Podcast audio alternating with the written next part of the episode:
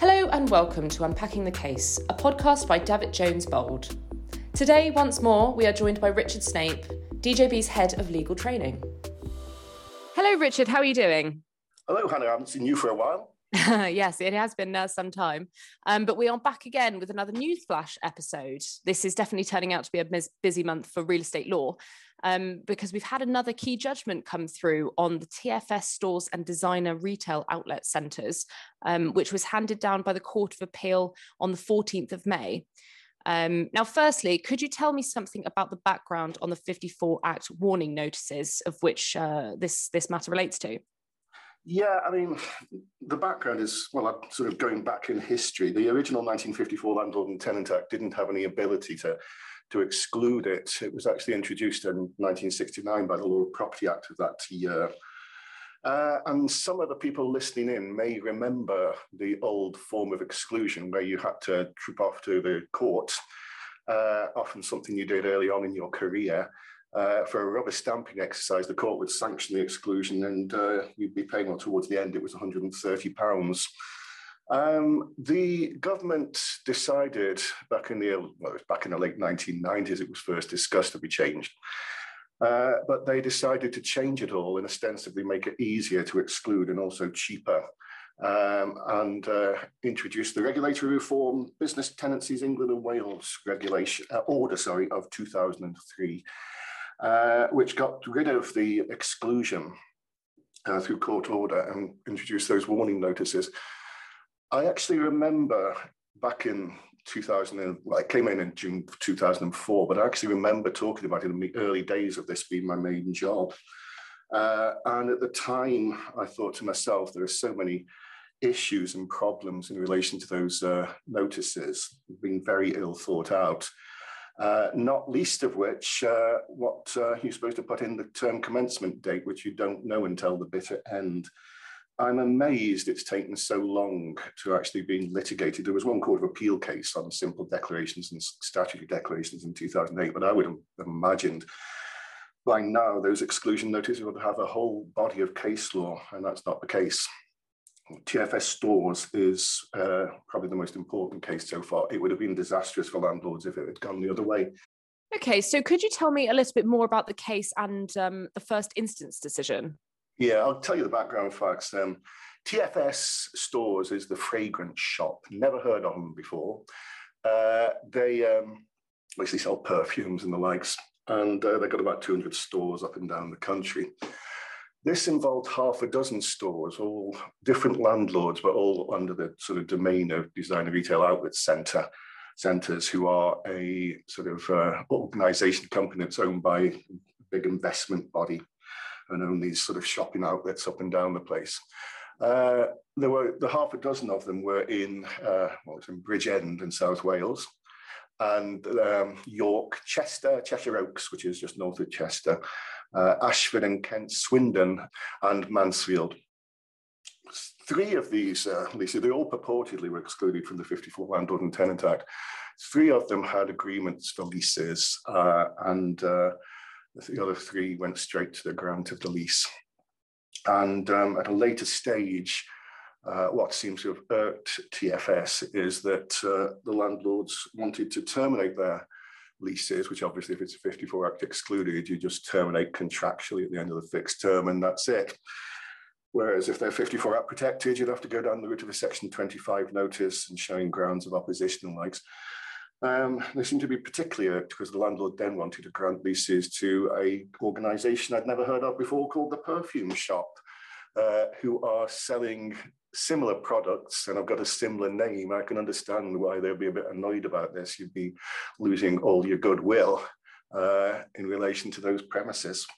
And so they were basically looking, well, fighting tooth and nail for some way of arguing that uh, the leases weren't excluded from the 54 Act. There were two issues that the High Court, the High Court actually heard it, uh, the case in, in, in 2019 um, but uh, there in the summer of 2019, but there were a couple of issues that were discussed in the High Court, which weren't taken further in the Court of Appeal. Uh, firstly, um, who do you serve the notices on, uh, the warning notices? Can you serve on the uh, tenant's solicitor as agent? And the High Court said that uh, you can. It's probably not necessarily good practice unless you've seen some degree of agency, but you can because the agency stretches as far as not just uh, negotiating and drafting the lease, but also receiving notices on behalf of your client. So that uh, part of it failed. Something which was left a bit unsaid actually is that who gets to sign the declarations. The retail director of uh, TFS, not a director in the company sense, uh, signed the declarations the High Court decided that that was uh, sufficiently senior within the organisation, but they didn't deal with you know, where do you draw the line, who wouldn't be sufficiently senior. And personally, I'd be happier if I saw some, especially with big organisations, you know, something, if it's a director, it should be okay, but something to the effect that this person has the authority to sign. But they failed on that ground as well. I'll say there's a lot left unsaid with that. The third one, which uh, any lawyer who's ever dealt with this would know is an issue, is obviously a mistake in the legislation. The courts are trying to sort of justify what did Parliament mean. Parliament meant nothing whatsoever because it was an order, it was a statutory instrument if it wasn't particularly uh, well thought out. Um, but uh, they decided, well, they wanted to argue that uh, you have to put a term commencement date in. As people know, the warning notices have got, you know, put the term commencement date in. And it's something that you don't know until the bitter end. And it might actually change at the last moment, in which case, presumably, you'd have to you know, go through the process all over again. So, over the years, people have uh, taken to put in things like the date of the lease or the date to be agreed or uh, the date the tenancy is granted. And uh, the High Court said that that was sufficient because the term commencement date doesn't have to be a specific date, it's just the way of identifying the lease. Uh, so that was the High Court decision in June or July, I forget which, of 2019. Uh, they decided to appeal it to the Court of Appeal. And why did it take so long to go to the Court of Appeal? Uh, basically, because of COVID.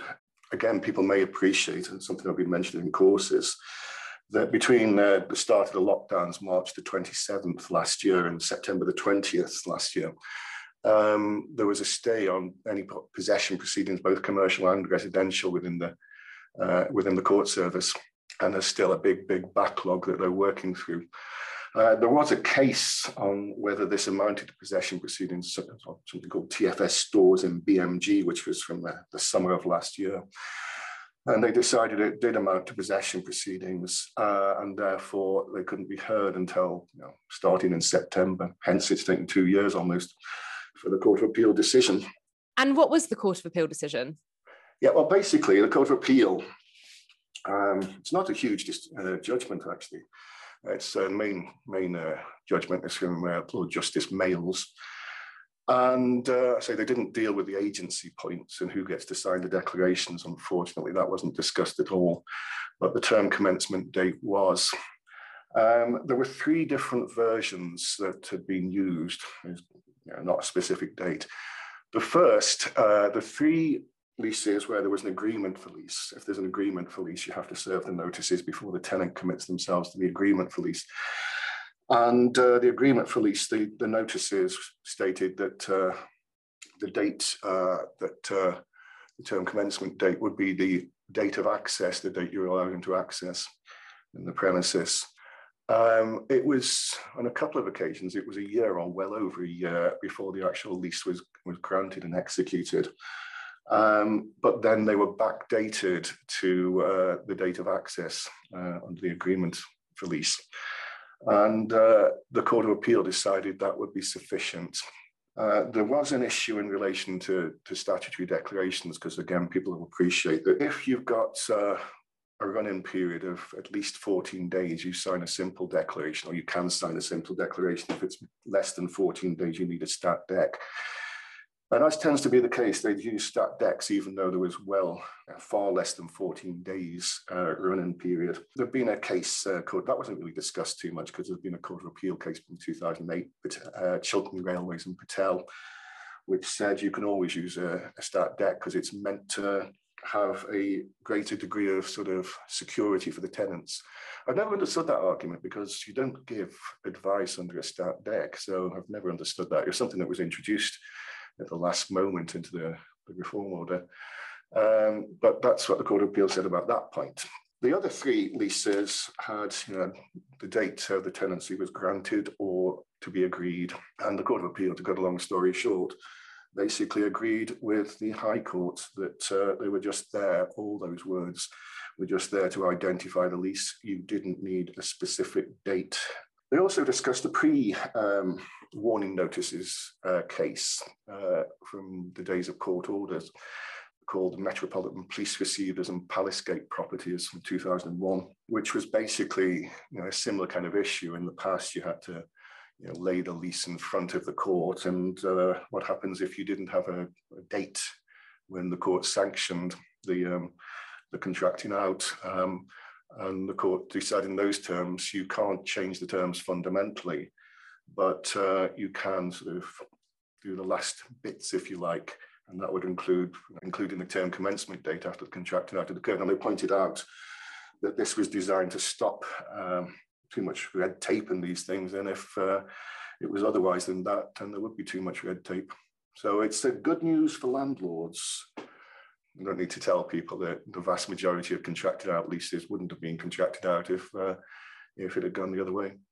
Okay, and are there any outstanding issues? Yeah, it's a shame that they didn't proceed in the Court of Appeal with the discussion about um, who do you serve the notices on. I'd be a bit safer if we had a, an appeal court decision. High Court is a precedent, but you know, who knows what the future may hold. Uh, and uh, also uh, dealing with who gets to sign the declaration. Um, there is one other thing, actually. It wasn't really uh, germane to the to the case, but um, just as an illustration of how ill thought out the warning notices were. I say I was discussing some of these things back in you know, 2003 before it ever became law. People were asking these questions and raising these questions. Uh, the other one is uh, it was never, I'm pretty sure, intended, but uh, you also, people are serving as you appreciate notices on guarantors, because if a guarantor has to take on uh, the lease in the event of a disclaimer, then the argument goes that uh, that's an agreement for lease and uh, you uh, want the guarantors to take on an excluded lease, then therefore you serve the notices on the guarantors. I remember that one, sort of, say it wasn't relevant too much to the TFS case. But uh, I remember a, a, barrister doing the rounds, uh, and that was their argument you know, in London and likes back in probably a year after the, all the provisions changed. And uh, it can't be wrong. I've never been sure if it's right, but it can't be wrong. So people obviously are doing that as well. But I think we do need a bit of a statutory overhaul of the warning notices, quite honestly. Fabulous. Thank you, Richard. That was really interesting. Thank you again for appearing on um, today's Newsflash episode. And I look forward to seeing you again soon. Okay, thanks. Thanks, Hannah. You've been listening to Unpacking the Case, a podcast by Davitt Jones Bold. Thank you for listening.